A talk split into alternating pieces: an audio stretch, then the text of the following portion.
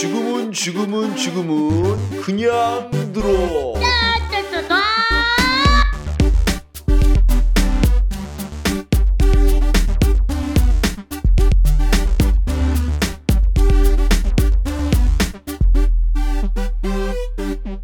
네, 이번 시간은 수능문학사 대충 훑어보기 시간입니다. 어, 오늘 할 내용은 고려시대 산문을 들어가겠습니다. 음, 고려 시대의 산문 중에서 가전체라는 게 있었는데, 가전, 가전 제품은 아니고요. 가짜 전기란 뜻입니다. 가짜 전기. 이 전기는 사람의 일대기를 나타낸 걸 전기라고 합니다. 가짜. 그럼 사람의 일대기를 가짜로 나타냈다. 라는 건 무슨 얘기일까요? 이 사람이 아니라 사물을 사람처럼 표현했다는 거죠. 의인화시켰다는 거죠. 즉, 어떤 물건을 사람처럼 표현해서 교훈을 주기 위해서 쓴 어떤 그런 갈래가 가전체입니다. 이 가전체의 구성은 첫 번째는 인물의 가계, 즉 한마디로 어, 어떻게 어떻게 조상들이 어떻게 살았고 어떻게 어떻게 와서 얘가 여기까지 왔는지 두 번째는 인물의 행적, 인물의 평가 뭐 이런 식으로 되고 있는데 사물을 의인화했다는 것 자체가 일단 허구성이죠. 즉 뻥이고 구라죠. 말이 안 돼요. 예를 들면서 무슨 동전이 말을 하고 그 다음에 술을 얘기하고 말이 안 되는 뻥이죠. 이런 허구성, 이 픽션 자체가 나중에 고전 소설로 이어가게 됩니다. 그래서 어, 예전 시대 때 나왔던 설화가 가전체로 발달이 되고 과전체가 고대 소설로 이제 정착이 되는 어떤 과정을 볼 수 있는 거죠. 자, 그런데 이제 이 가전체는 소설에 비해서 서술적 형상화가 미흡합니다. 말이 어렵죠.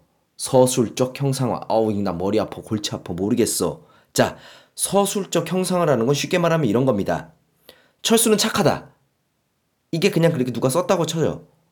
근데 이게 철수가 착하다는 건 굉장히 추상적인 말입니다. 형상화를 잘하려면 철수의 착한 모습을 보여줘야죠. 보여줘야죠. 남몰래 나, 가난한 사람들을 도와준다던가 뭐 이런 모습을 도, 보여주는 게 형상화가 잘 된 겁니다. 근데 더 나가서 이제 현대 소설에서는 가난한 사람을 도와주는 것이 뭐 자신의 내면적인 결핍이나 허영심을 발현할 수도 있는데 뭐 예를 들면 일본 소설의 종이다리라는 소설이 있어요. 이 종이다리라는 소설 보면 현대 소설인데 어 그러니까 즉 가난한 사람 그걸 기부를 하는데 자기의 돈을 통해서만 하는 게 아니라 남의 돈을 훔쳐서까지 무리해서까지 기부를 합니다. 이거는 뭔가 자신의 내면의 결핍이나 허영심을 인간의 복잡한 거를 그리는데 사실 여기에 빠져버리면 저처럼 소설 오덕이 되는 거죠, 이제. 어, 굉장히 재밌어집니다, 소설이. 뭐 이런 얘기들은 나중에 이제 현대 소설 할 때 더 자세하게 사람을 좀 더 입체적으로 보고 착한 줄 알았는데 조금 더 복잡하고 나쁜 줄 알았는데 조금 더 어, 인간적인 면이 보여주는 뭐 이런 인간의 군상을 보여주는 게 현대 소설인데 일단 거기까지는 미치지 못했고 그냥 추상적으로 서술적 형사가 아주 미흡한 단계가 가전체입니다. 어, 첫 번째 가전체에서 가장 오래된 가전체는 임춘이 쓴 국순전이 있는데 제목부터가 국순이죠. 국순. 국순당 아시죠? 국순당. 지금도 나오죠. 막걸리 만드는. 자, 그것처럼 술을 의인화한 겁니다. 술. 술을 의인화해서 정치적 상황을 풍자한 건데 어, 술을 조금 먹으면 이제 흥이 돋죠. 막 기분이 좋아요. 많이 먹으면 어떻게 되죠? 막 싸우고 지들끼리 울고 불고 난 술 먹으면서 우는 사람 너무 싫어. 하여튼 그런 것처럼 지나치면 폐가 된다라는 지극히 당연한 교훈을 얘기해주는 어떤 가전체죠.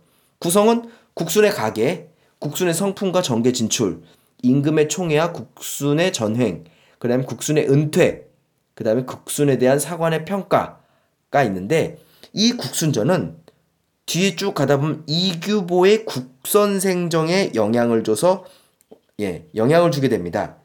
제목부터가 국순전과 국선생전 선생이란 말이 들어가니까 훨씬 더 긍정적으로 됐죠. 존경과 예우가 들어갑니다. 술을 긍정적인 측면을 훨씬 더 얘기한 게 이규보의 국선생정이죠. 그 다음에 또 뭐가 있냐면 동전의 돈의 폐를 다룬 공방전이 있습니다. 돈을 의인화시킨 건데 지금처럼 돈이 지폐나 뭐 사이버머니 같은 게 아니라 동전이죠, 동전. 동전을 보면 겉은 동글동글하니까 둥글둥글한데 속은 모난 모습을 풍자한 내용입니다. 또 어떤 게 있냐면 벼슬에 나간 거북이를 거북이에 대한 이야기인데 청강사자 현부전이 있습니다. 좀 제목이 길죠. 다른 거에 비해서. 청강사자는 벼슬입니다. 현부는 거북이를 의미하는데 예전에는 거북이 등껍질로 점을 쳤다고 합니다. 그래서 이제 내용을 보면 처음에는 거북이가 벼슬을 안 나간다고 막 뻗팅깁니다. 내가 벼슬이 안 나가 나는 세상에 무슨 이렇게 하다가 어부의 술책에 넘어가서 벼슬길에 나갑니다. 그러다가 종족도 없이 사라졌는데 자기 자식들, 자기 자식들은 사람들한테 잡혀먹게 됩니다. 용봉탕이 끓여지는 거죠. 자, 뭐 이래서 약간 어처구니 없는 내용인데, 어, 마지막에 있는 평가만 한번 제가 읽어드리겠습니다. 사신은 이렇게 평한다. 지극히 은미한 상태에서 미리 살피며 징조가 나타나기 이전에 예방하는 것은 성인이라도 어그러짐이 있는 법이다. 현부 같은 지혜로도 능히 예저의 술책을 막지 못하고 또 두 아들이 삶아 먹힘을 구제하지 못했는데 하물며 다른 이들이야 더할 것이 있겠는가? 옛적의 공자는 광 땅에서 고난을 겪었고 또 제자인 자로가 죽어서 젖으로 담겨짐을 면하지 못하게 되었으니 아 삼가하지 않을 수 있겠는가? 뭔가 재능 있고 능력 있고 예지가 돼도 너무 오지랖 떨지 말라는 거죠. 점이 인간을 구원하지 못한다. 라는 내용입니다.